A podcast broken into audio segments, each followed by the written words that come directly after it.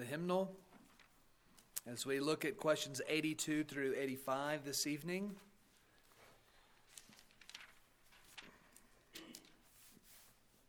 It's on page 875 of the Trinity hymnal. And let us confess our faith with one another. I will ask the question, and together let us answer. Page 875, beginning with question 82. Is any man able perfectly to keep the commandments of God? No mere man, since the fall, is able in this life perfectly to keep the commandments of God, but doth daily break them in thought, word, and deed. Are all transgressions of the law equally heinous? Some sins in themselves and by reason of several aggravations, are more heinous in the sight of God than others. What doth every sin deserve? Every sin deserveth God's wrath and curse, both in this life and that which is to come.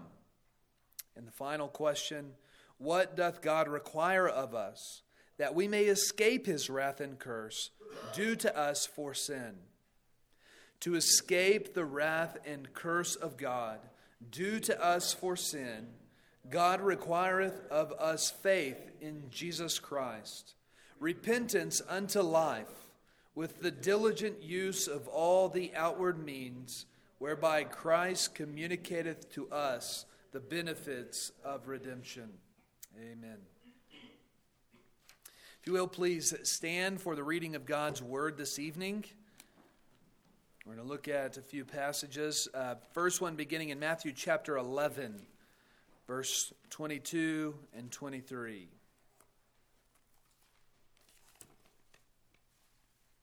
Matthew 11, verses 22 through 23. And then we will look at Ephesians 2, verses 8 and 9, and then Hebrews 11, verse 6. Let's begin with Matthew 11 beginning in verse 22. This is God's holy, inerrant, and infallible word. But I tell you, it will be more bearable on the day of judgment for Tyre and Sidon than for you.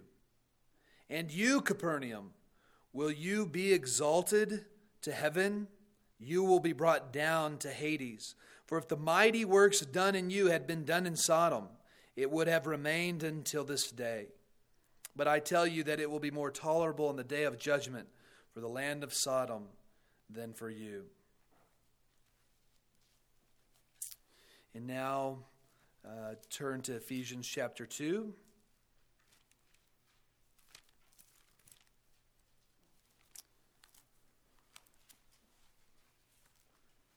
Verses 8 and 9. For by grace you have been saved through faith. And this is not your own doing, it is the gift of God, not a result of works, so that no one may boast.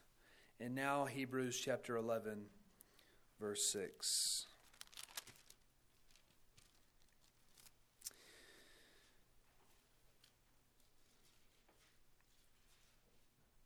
And without faith, it is impossible to please Him. For whoever would draw near to God must believe that He exists and that He rewards those who seek Him. Thus far, God's holy word. You may be seated. And let us go to God in prayer. Heavenly Father, we again thank you for your word to us, and we pray that at this time you will bless the reading and also the preaching of your word, especially as we look at the subject matter of the Westminster Shorter Catechism. Lord, as we have just finished the, the Ten Commandments and we know your holy and righteous standard, uh, we pray, Lord, that you will help us to live it. Uh, also, that we will see that we do not always live it, and that it points us, therefore, to our need for Christ. We pray that uh, you might make us more and more like him that we might be righteous as he is righteous. And we pray these things in Jesus' name. Amen. Well, when we hosted Presbytery a year ago, last September, one of the ruling elders in our presbytery, I remember I picked him up from the airport, and it was late at night, and he was wanting to ask me deep theological questions, and my brain was not uh, quite in the mode for uh, deep theological questions at the time. But uh, he asked me a simple question, and sometimes you know how those simple questions can be difficult at times. We ought to know them and we ought to be able to explain them, but for some reason, uh, they're maybe a little more difficult than we had thought. Well, I pick him up from the airport, and he asks me as, we're, as I'm driving him to his hotel, what is the best way to define Reformed theology? And I begin kind of bumbling along, really. It's pretty sad for your pastor to admit, I suppose. But at that time, I, I, suppose the best way to answer this question was to speak of the sovereignty of God. Reformed theology teaches Calvinism and the full sovereignty of God over salvation.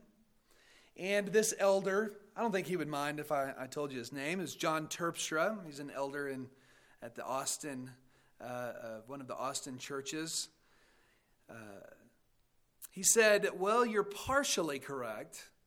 God's sovereignty is important, and that's a part of the way we ought to define it. But he said the definition of Reformed theology is the sovereign administration of the covenant of grace. And tonight, as we look at questions 82 through 85, we will discuss just that the sovereign administration of the covenant of grace. It takes us through this covenant of grace. And so we have just concluded, as I mentioned in my prayer, the catechism questions on the Ten Commandments. And we looked at God's righteous standard that we are commanded to live by. And so naturally, it's, it's natural for the, the catechism to then ask the question Is any man able perfectly to keep the commandments of God? And the answer takes us all the way back to the fall. We learn that no mere man, and remember that phrase, no mere man, since the fall, is able in this life perfectly to keep the commandments of God. You see, prior to the fall, man was able to keep the commandments of God. God had entered into a covenant of works with Adam and required of him perfect and personal obedience with respect to his commands. Adam had the ability to do this, to be obedient to God. He was created in an estate of innocency, in which he was able to sin and able not to sin. But we know that Adam chose sin. And he fell from the estate of innocency and into an estate of sin and misery, in which man was not able not to sin. Now, for those of you who like to take notes, we're going to, to cover tonight the four different estates of man. We just looked at the first two the estate of innocency, in which man was able to sin and able not to sin. And we've looked at the estate of sin and misery, in which man is not able not to sin. So, since the fall, no mere man has been able to keep God's commands perfectly.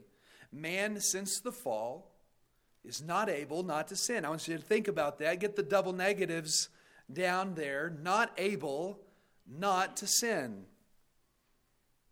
In fact, the Catechism answer goes on to say that man daily breaks God's commandments in thought, word, and deed. And this means that, like Adam, all men are covenant breakers. We have offended a holy God. And because God is holy, he hates sin. And because God is just, he must punish sin. And therefore, every sin deserves God's wrath and curse, just like we learned from the Catechism question and answer that we read earlier. Just because God is love does not mean that he will ignore sin. Now, oftentimes I have heard people, perhaps you have as well, who say that uh, when they stand before God, they hope that he will let them in the pearly gates because A, he is a God of love, and B, because they've been a pretty good person. Sure, they admit that they're not perfect, but their sins aren't really that bad. Maybe they've told a lie or two, but they've never really hurt anyone. Well, the problem with people like this is that they do not really understand the holiness of God, nor do they understand the gospel of grace. See, God is not just holy, He is holy, holy, holy. One sin, just one little sin, deserves the wrath of God. Now, what these people do have right is that not all sins are equally heinous in the sight of God.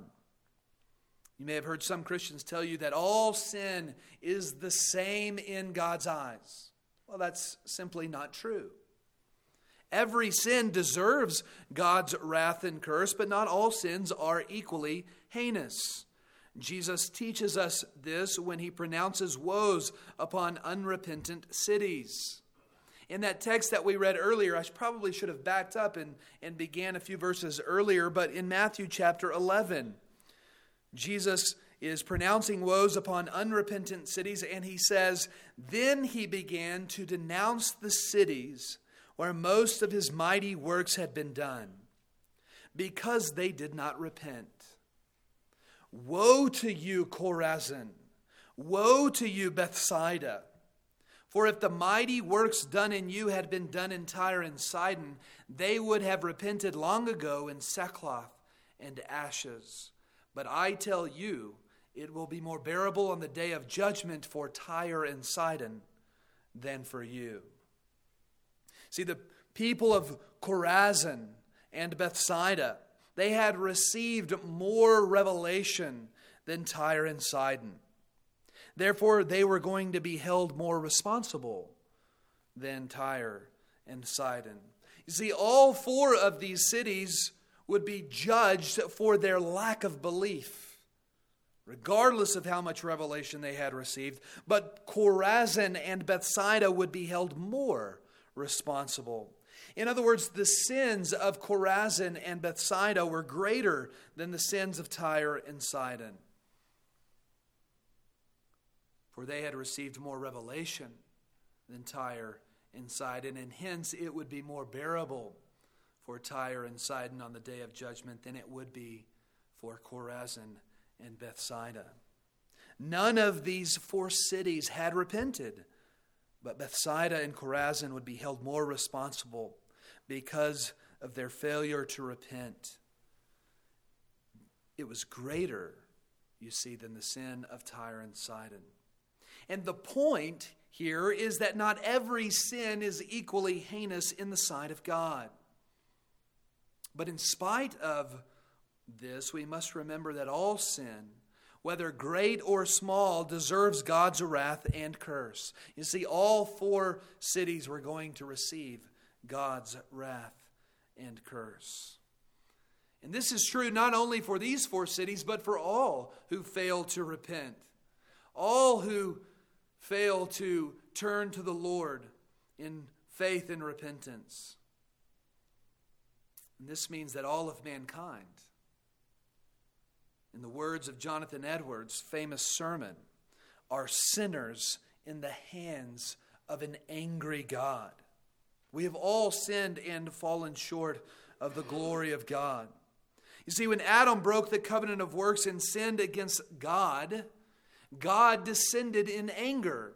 He was angry. He is angry at sinners. I've shared with you before but the translation that says that God came into the garden in the cool of the day. Well, this is a, a faulty translation. After Adam sinned, God did not come down in the cool of the day. He came down in the spirit of the day.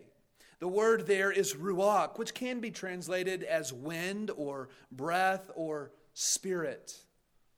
And some translators think, well, it's in the windy part of the day, so it must be the cool part of the day. That is not what the text is denoting.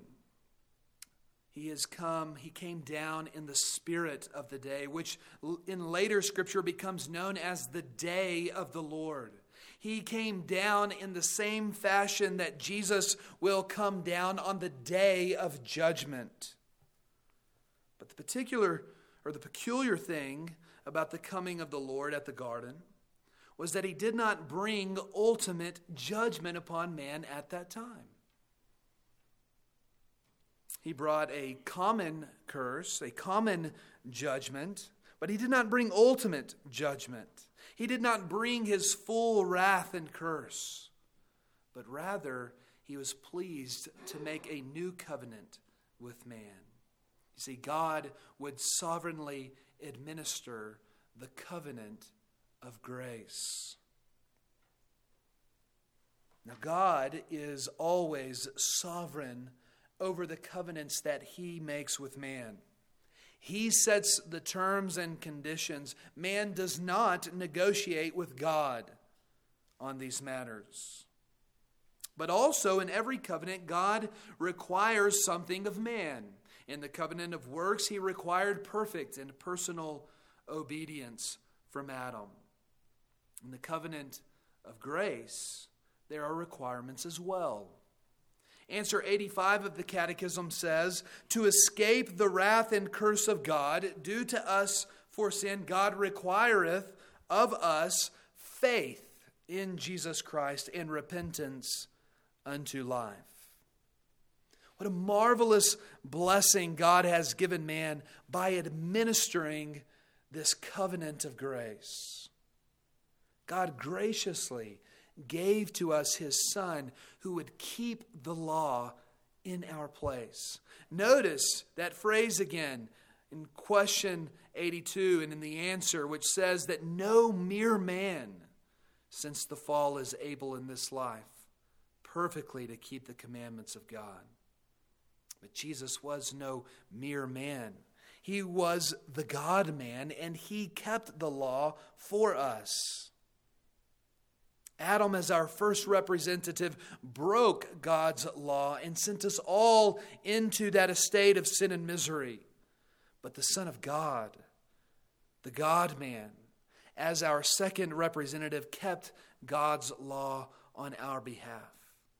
And those united to him find themselves in an estate of grace.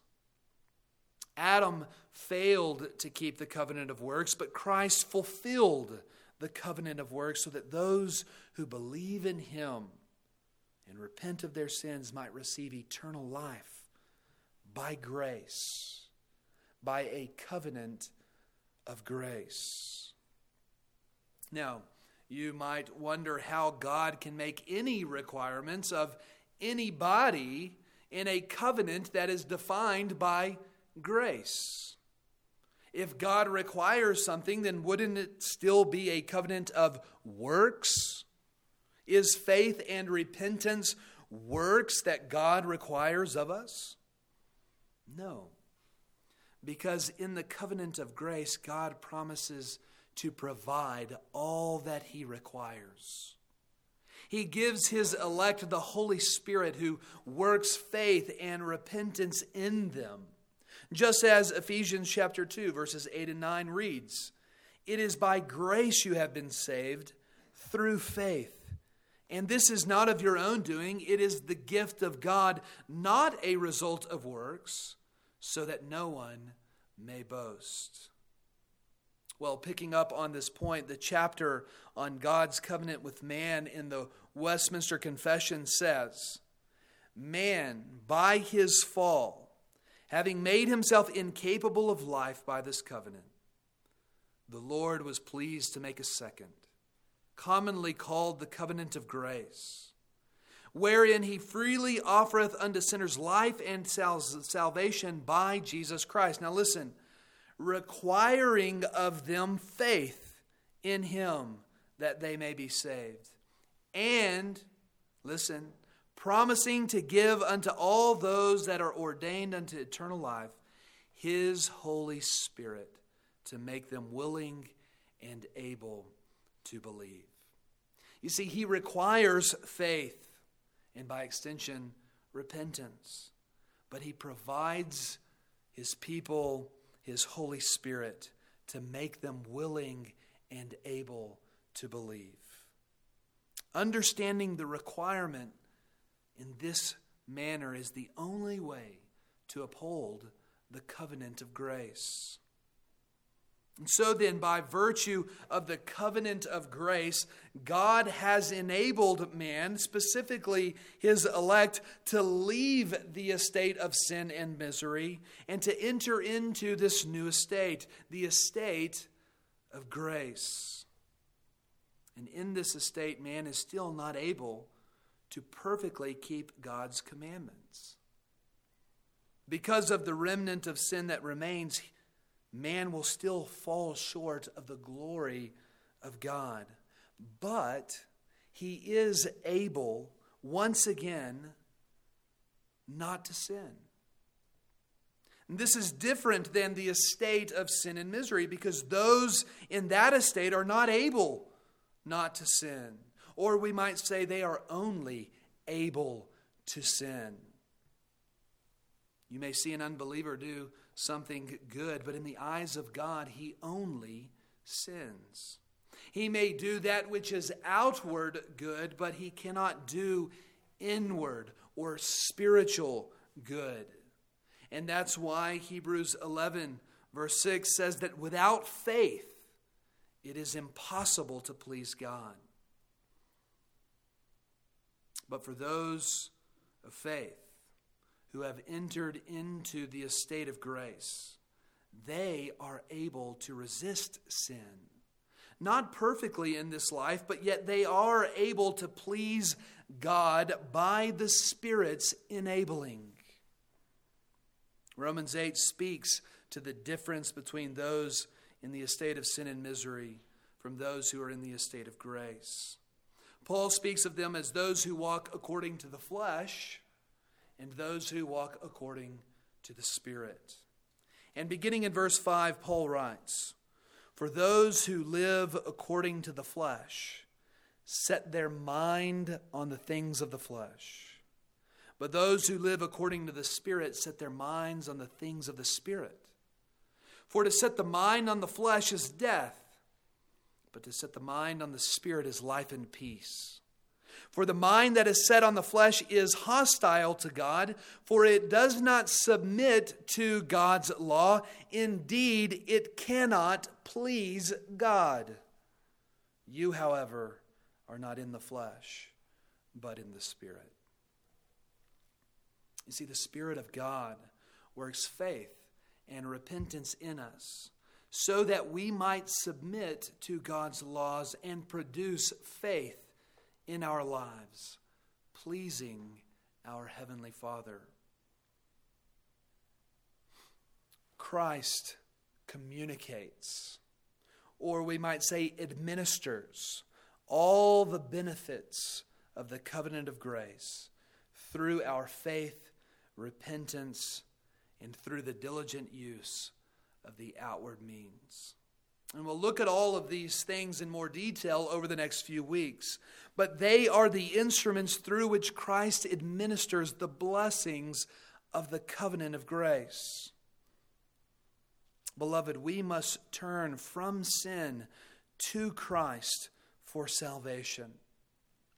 As the federal head of the covenant of grace, he has kept the law for us, and he has borne the curse of the law for us as well, the very wrath of God. And for those who have turned from sin unto Christ in repentance and faith, the wrath of God has been satisfied in the death of Christ. And so too has the righteous requirement of the law. As our covenant head, he has paid both the fine and the fee. He paid our penalty, that is, by dying for us. That is the fine. And he kept the righteous requirement of the law for us. That is the fee. There are only two covenants and two covenant heads. You are either in Adam and remain in the covenant of works, or you are in Christ and have come into a covenant of grace. If you are in Adam and remain in sin and misery, you will receive God's wrath and curse both in this life and in the one to come. To simplify that a little bit, we might say that you will receive death both physically and spiritually. But if you are in Christ and in an estate of grace, then at your death, you will be advanced to the final estate, the estate of glory. In that estate, you will only be able not to sin. What a day that will be. A day when we will no longer need to repent of anything. In a day that our faith will turn to sight. May that day come quickly. Amen. Let's pray. Heavenly Father, we thank you that you will take your redeemed through all of those estates, showing your glorious work of salvation in our lives.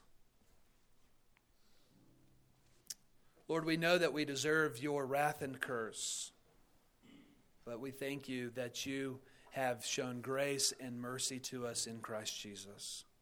Lord, may we live our lives ever dependent upon you for our faith and repentance, but uh, dependent upon you in all things, knowing that you are mighty over all of creation and redemption. Lord, we thank you for our salvation. Help us to be utterly grateful for all that we have. May your Spirit work within us those truths that we might live out the gospel in our lives. And we pray this in Jesus' name. Amen.